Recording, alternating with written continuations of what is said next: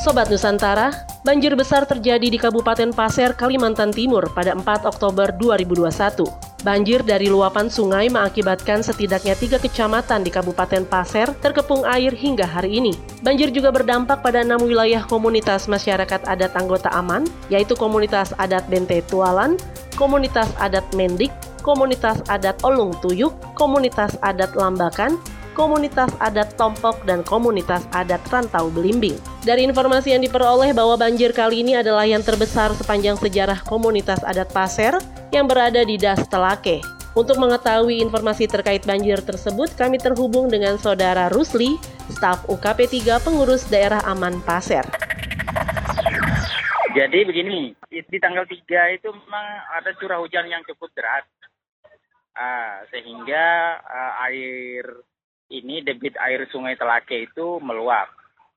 Dan itu posisi di hulu sungai.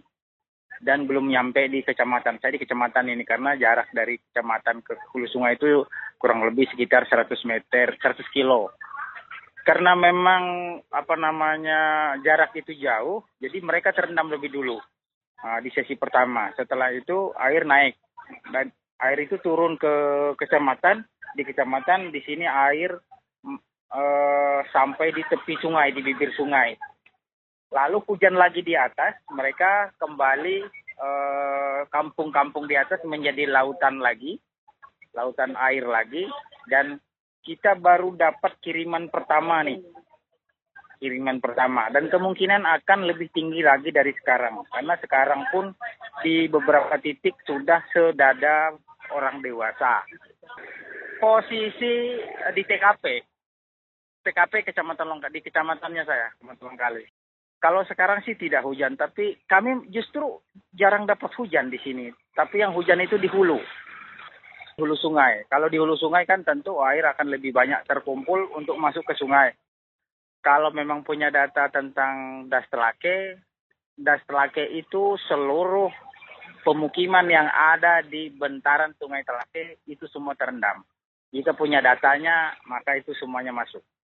Saya saat ini sedang uh, menunggu perahu yang saya pesan dari provinsi karena untuk mengevakuasi dan mendistribusikan uh, logistik itu sangat diperlukan adalah perahu, perahu karet, perahu karet dan tenda karena semua rumah kan sudah terendam jadi uh, warga naik ke dataran yang lebih tinggi dan uh, stay di situ untuk menunggu air surut dan menunggu bantuan. Yang jadi kendala itu adalah listrik sering padam. Kampung-kampung di atas kita juga tidak bisa bergerak ke kampung ke atas karena semua terisolasi air.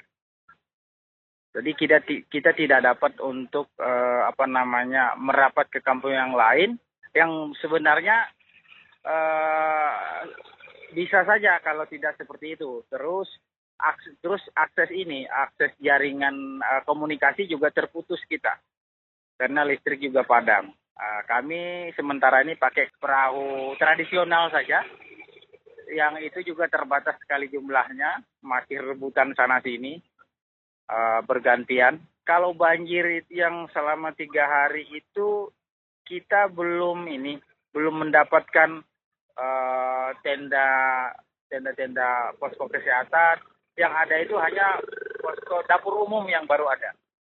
Baru hari ini semua yang yang itu baru hari ini mungkin dipersiapkan. Saya melihat tadi di di posko umum itu uh, sudah ada tim-tim lain dari kabupaten yang datang. Jadi kemungkinan ada tim kesehatan juga.